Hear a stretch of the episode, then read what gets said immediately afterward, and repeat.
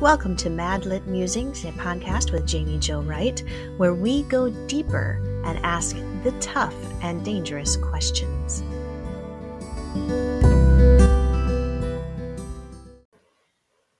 Today's episode is sponsored by Revell and Bethany House Publishers, which are divisions of Baker Publishing Group. Find out more at bakerpublishinggroup.com. Hey everyone, it's Jaime Jo Wright at Madlit Musings, and today we have my good friend Kimberley Woodhouse joining us. Hey girl. Hey, how are you? wow, I sounded really Valley Girl there. I'm like, hey girl. I don't talk like that normally. but for people who are just tuning in because we just started recording, we've already been talking for like the last 40 minutes. So Kim and I are well into a conversation already. And we're not done. We are not. No, done. we're not. Mm-mm. no, we're just inviting you all into our conversation now. So, um, Kim, I think most people know who you are, but just in case they don't, tell us a little bit about you and what you write and what book we're talking about today. Ooh, yay. Um, okay, so my name is Kimberley Woodhouse. Um, I have been married for 30 years. Mm. Astounding since I'm only 30 years old. No, I'm just kidding. Wow, um, that's impressive. Yeah. I have two amazing kids who are married and one grandbaby who is so cute. He is so cute. Oh my He's goodness. So, so, I got the cutest text from my daughter the other day because they had been here for a few weeks. And um, when they went home, he was going door to door in their house looking for Nana. So that just, you know.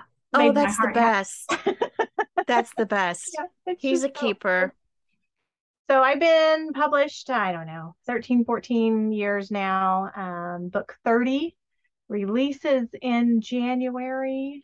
And I've written up through, I think, book 33, maybe. Oh, maybe woman, you make um, me tired. Somebody just asked the other day. So uh, my assistant counted them up, which was great. um, but this next book is A Gem of Truth, which is book two in my Secrets of the Canyon series. It's from Bethany yes. House. Mm-hmm. And they are historical fiction, but they're very, I call them historical suspense. There's quite a bit of suspense, yeah. little mystery, you know, in each of the books. And I write historical and I write contemporary suspense as well. So yeah. you just dabble in it all. I haven't done any speculative. It's coming, isn't it? It's coming. I can I feel it know. on the horizon. I'm not as good at that.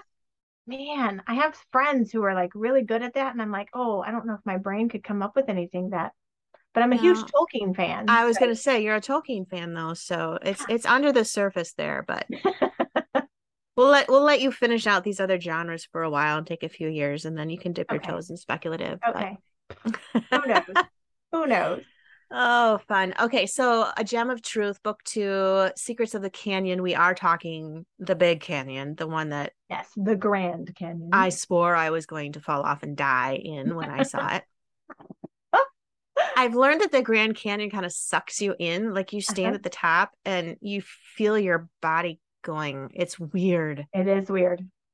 It's amazing though. It's so cool. And my parents have never been. So this last trip when I went back, and was doing more research, you know, specifically for this series.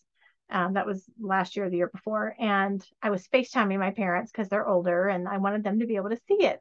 Yeah. So from the different viewpoints, you know, I'm FaceTiming them. And then we got to the uh, watchtower, which is, mm-hmm. you know, 30 miles on the east side of the road. And and we were way up in there. And my mom were FaceTiming, and there's all these people around, you know, because there's a lot of people at the canyon. And my mom goes, Don't fall in, you know, and she was very serious. about this.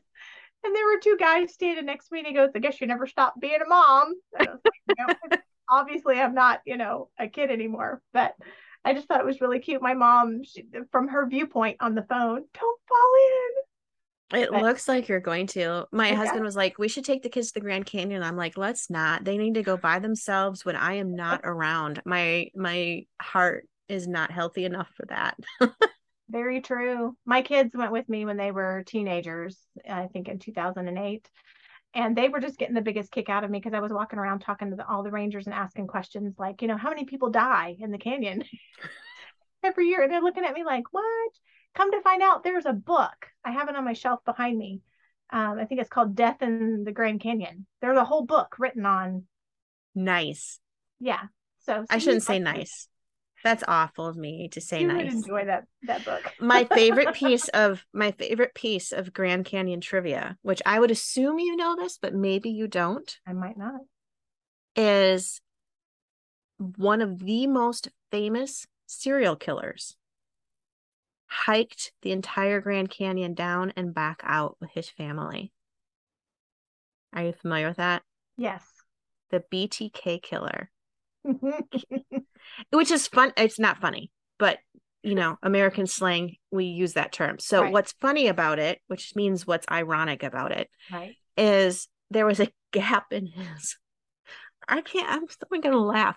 There's a gap in his murders and they couldn't figure out why. Well, he was in the Grand Canyon.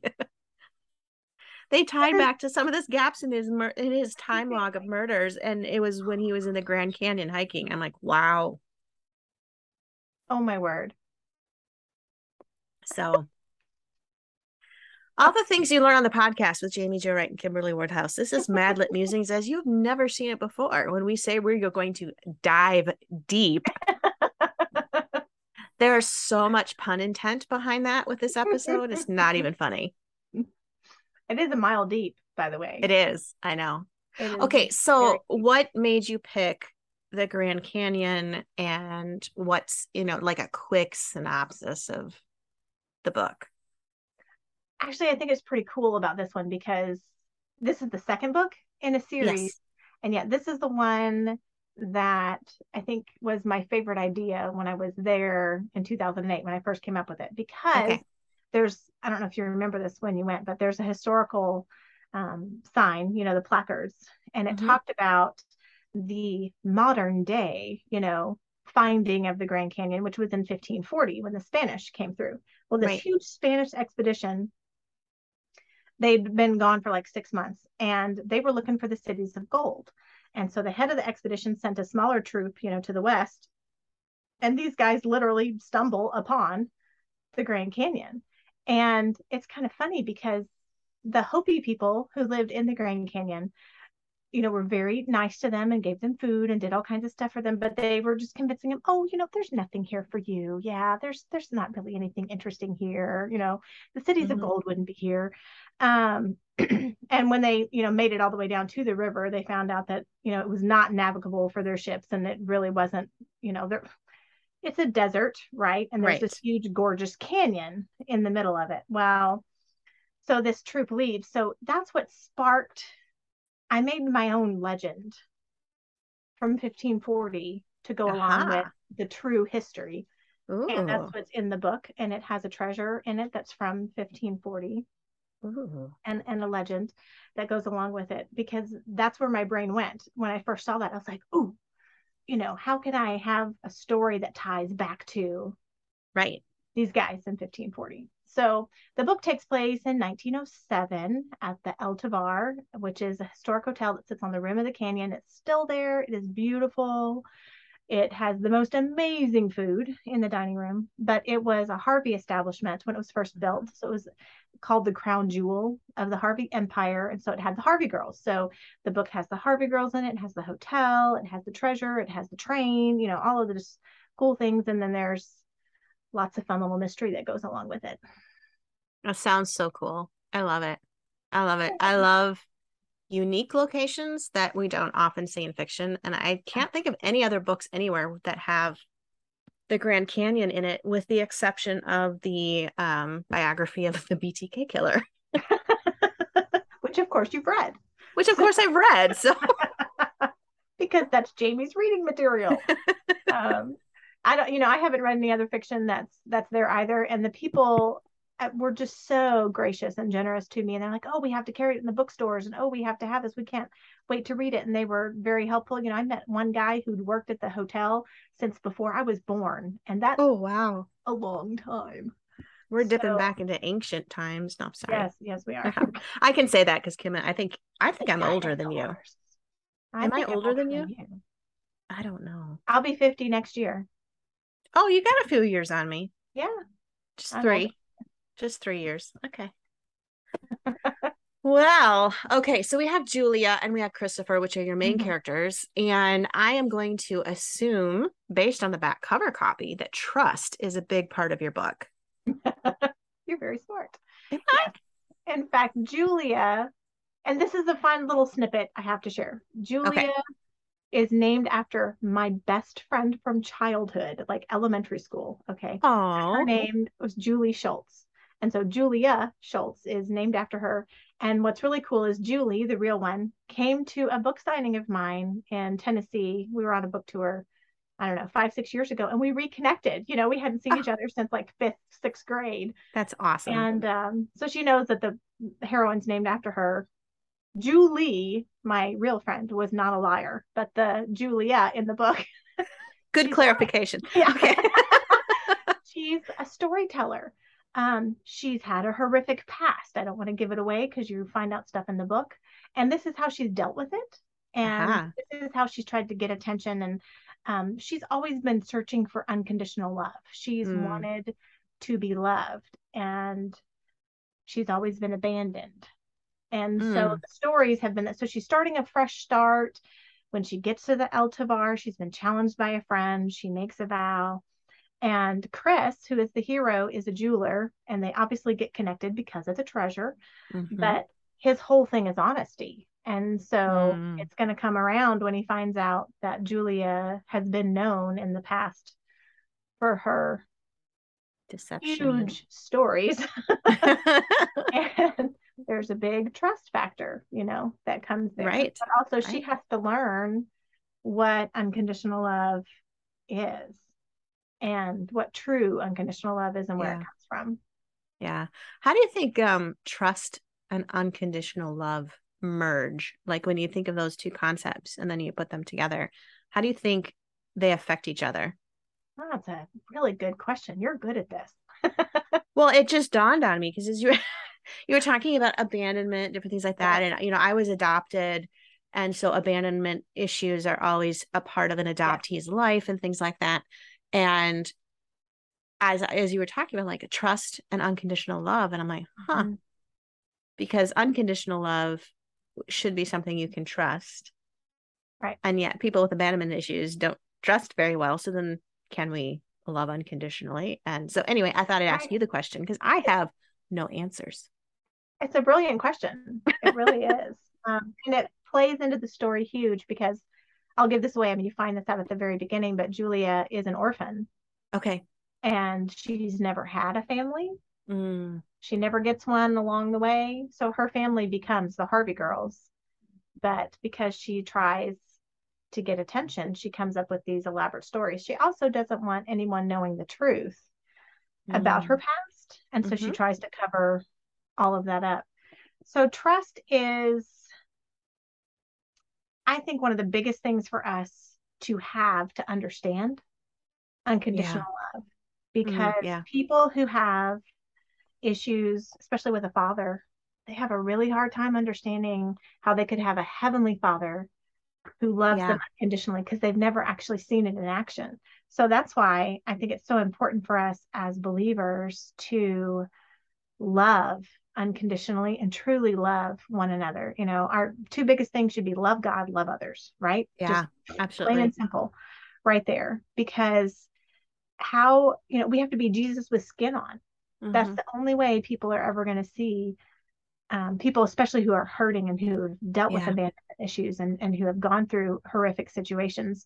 The only way they're going to accept love from God the Father mm-hmm. is from receiving it from someone else that's tangible, you know, here on earth. They've got to see that somebody else loves them. You know, my husband, as a pastor, many years he's been saying you know, the biggest thing we have to do is meet the needs of people. You can't just yeah. go beating people over the head with a Bible and say you must right. believe, you know. Right. Um, right. But meet them where they're at and meet their needs and show them that they're loved, and then they'll go, "Huh, there's something different about you. What is it?" You know. Mm-hmm. Mm-hmm. So the I two go too, hand in hand yeah no that's good and i think you know of course my brain always goes to society and where we are and you know in today's world and i was thinking i think sometimes now with just the way society or american culture is going i think sometimes we confuse unconditional love with unconditional acceptance of sin. Ah, yes. And so there's like, I feel like we're entering this new phase of Christianity where we're withholding unconditional love for fear we're going to incidentally approve of something mm-hmm. that we believe God has said no to. How do you how do you address that? I'm I'm I'm being tough today, Kim. Oh, yeah. Well, the what the first thought that came to me was it all goes back to what you your first question about trust and unconditional mm. love because what we've moved into with this unconditional acceptance of whatever, right? We actually right. have lost our trust. Yeah. We don't, we don't trust that person, and thus they're not going to trust us either because it's this unconditional acceptance, like you said, of sin. Mm-hmm. Because we just have to be okay with whatever else is happening out there. Right. Whereas yeah. we are still supposed to be speaking truth, but the Bible says we have to speak truth in love. In love. Right. God. And it's like what we were talking about before we got on. Yeah. That we've lost so much. We've lost the conversation. Yeah. We've lost the dialogue. We've lost, in essence, the trust. Um, yeah. If you think about it, people don't trust each other anymore. They don't trust politicians. They don't trust pastors. They don't trust what somebody says on social media. You know, they question right. everything. There is no trust. So, how can we truly have love? Mm. without it. Hmm. It's such a great deception, really, when you think about it. And it robs us, that lack of trust robs us of yeah. that love that we can give to people we don't agree with and right. even actions we don't approve of. Right. And yet we can still have good relationships with people mm-hmm. that there's differences with because of the unconditional love of Christ. So with Chris and Julia then, mm-hmm. is it is it Chris that shows her that unconditional love and trust or am i asking for spoilers or is it vice versa or how does that really weave its way through you are asking a spoiler um, but i will answer that there is someone who shows julia complete sacrificial love okay in the book okay and that's life changing mm. for hmm. her to understand it. To understand the sacrifice. Yeah. I think that's the other part of unconditional love too. Gosh, you're just full of golden nuggets today. I'm like, you're saying these things, I'm having these epiphany moments. I'm like, unconditional love is all about sacrifice on the mm-hmm. part of the giver. Mm-hmm. It requires sacrifice, it requires patience, right? Loyalty, mm-hmm. Well, like in marriage, um, everybody, you know, talks about, well, you both have to give a hundred percent, or, you know, you hear all these different cliches about this, that, and the other. Right. And the thing that my husband and I tell people all the time when we do premarital counseling and or just when we're just talking about us and how we've survived. One, right. we're too stubborn to give up, right? Mm-hmm. Yeah. um, we're both very, very strong willed. Um, two, it's the fact that we made the decision at the very beginning that we were always going to put the other person 1st mm-hmm. So when he's always putting me first and when I'm always putting him first, it's absolutely amazing. And yeah. the times when we've had more issues and, you know, went tough times, financial difficulties, whatever, it's because one or the other of us have become more selfish, you know, and I think mm, that's that's mm-hmm. the thing. We live in a selfish society now and that's kind of what we're taught you've got to be selfish you know you got to think about yourself take care about yourself da, da, da, right. and i'm not right. saying that you shouldn't but it's not about loving self it's about loving mm-hmm. the other person more that's what true right. love that's what unconditional love is that's what sacrifice is mm-hmm. sacrificing my wants and needs for you know how can i put the other person first and i think if we always put the other person first wow you know imagine where we would be now as a society Right. Oh my goodness. Well, you know what? Let's break there. Okay. And we'll come back and we'll wrap this up with some other golden nuggets that we'll figure out on during break. Sure.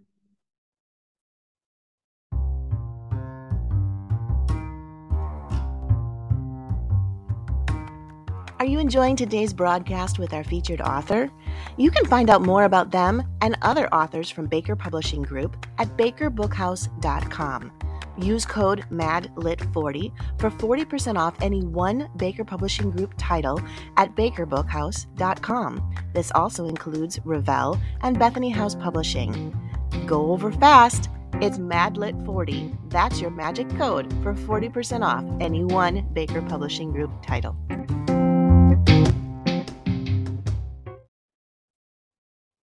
All right, we are back with Kimberley Woodhouse here at Madlit Musings, and we were in such a great conversation that we just about forgot to take a break.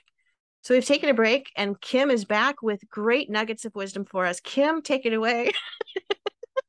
I wish you could see the expression that I'm giving her right now. take it away. okay, so we've been talking like some super deep stuff, but let's lighten the load a little bit here.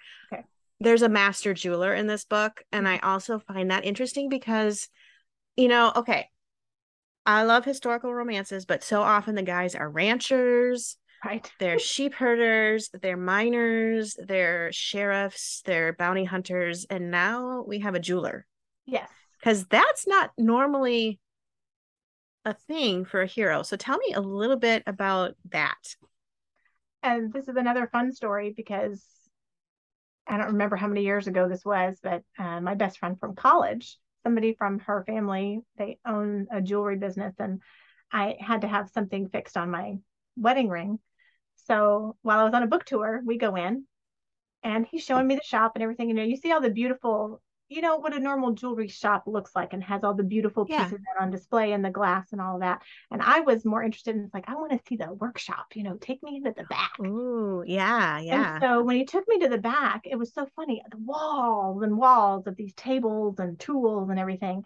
So I started asking and I said, Well, I write historical. So what kind of tools did they use back then? And he goes, Oh, we use the same tools now that they used a hundred years ago.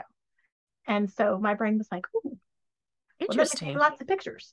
Yeah. Um, and got lots of information. And one of my dear friends who lives in Colorado, she is an actual a master jeweler. And okay. So I picked her brain a lot. I had to have her send pictures of all of her tools with the names and tell me what everything was so I knew what things were and lots of research into gems and and all of that. It just it was too much fun. But I really enjoy Christopher with the fine um detail you know mm. that he pays mm. attention to mm-hmm. in the mm-hmm. story mm-hmm. and you know what he does and how much he loves what he does you know being a jeweler and it's been right. passed down to him from his grandfather so it's a he's he's a really great character and um, not to totally switch subjects but Tracie and i have a book coming out next may yeah it, um, it's the first book in our Kalispell series and the hero is a librarian.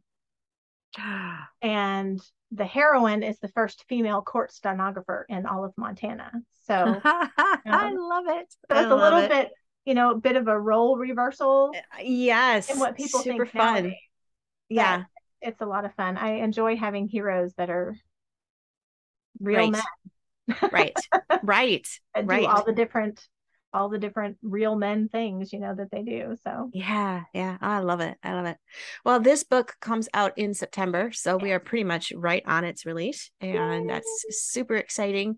If readers want to follow you and also your cohort in writing crime Tracie Peterson because you guys release books together how do how do how do readers find you um, just my name, KimberleyWoodhouse.com, and it's K I M B E R L E Y. But if you spell it wrong, it'll still take you to my. I think I own all the different spellings. Right. my name, um, so people can find me. And we actually have a really cool giveaway going right now that involves jewelry that is made you by do. my friend, who is mm-hmm. a master mm-hmm. jeweler. And so if you pre-order it before September 20th, you can even send in a receipt from September 20th. There's um, on my website, I think it's kimberleywoodhouse.com slash pre-order so you can okay. enter the the giveaway for a beautiful piece of, of jewelry. Oh, and that's awesome. And, you know, bonus on that, if anybody was listening during the break, there is a 40% off code on yes. the ad for Baker Bookhouse for you to get yes. 40% off. So 40% off and an entry into this drawing. That's pretty awesome. So. Yes, beautiful, beautiful handmade um, jewelry, and it's sterling silver and created cool. rubies. Very, very pretty. I'll also be in Grand Rapids at Baker Book House September 13th, in case anybody's uh-huh. there. Well, perfect. That sounds awesome.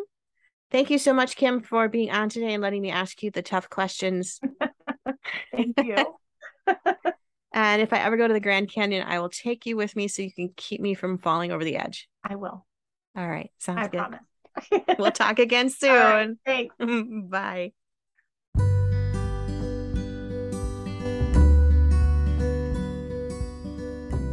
Thank you for listening to Madlit Musings. You can find out more information about Madlit and all that it has to offer at madlitmentoring.com.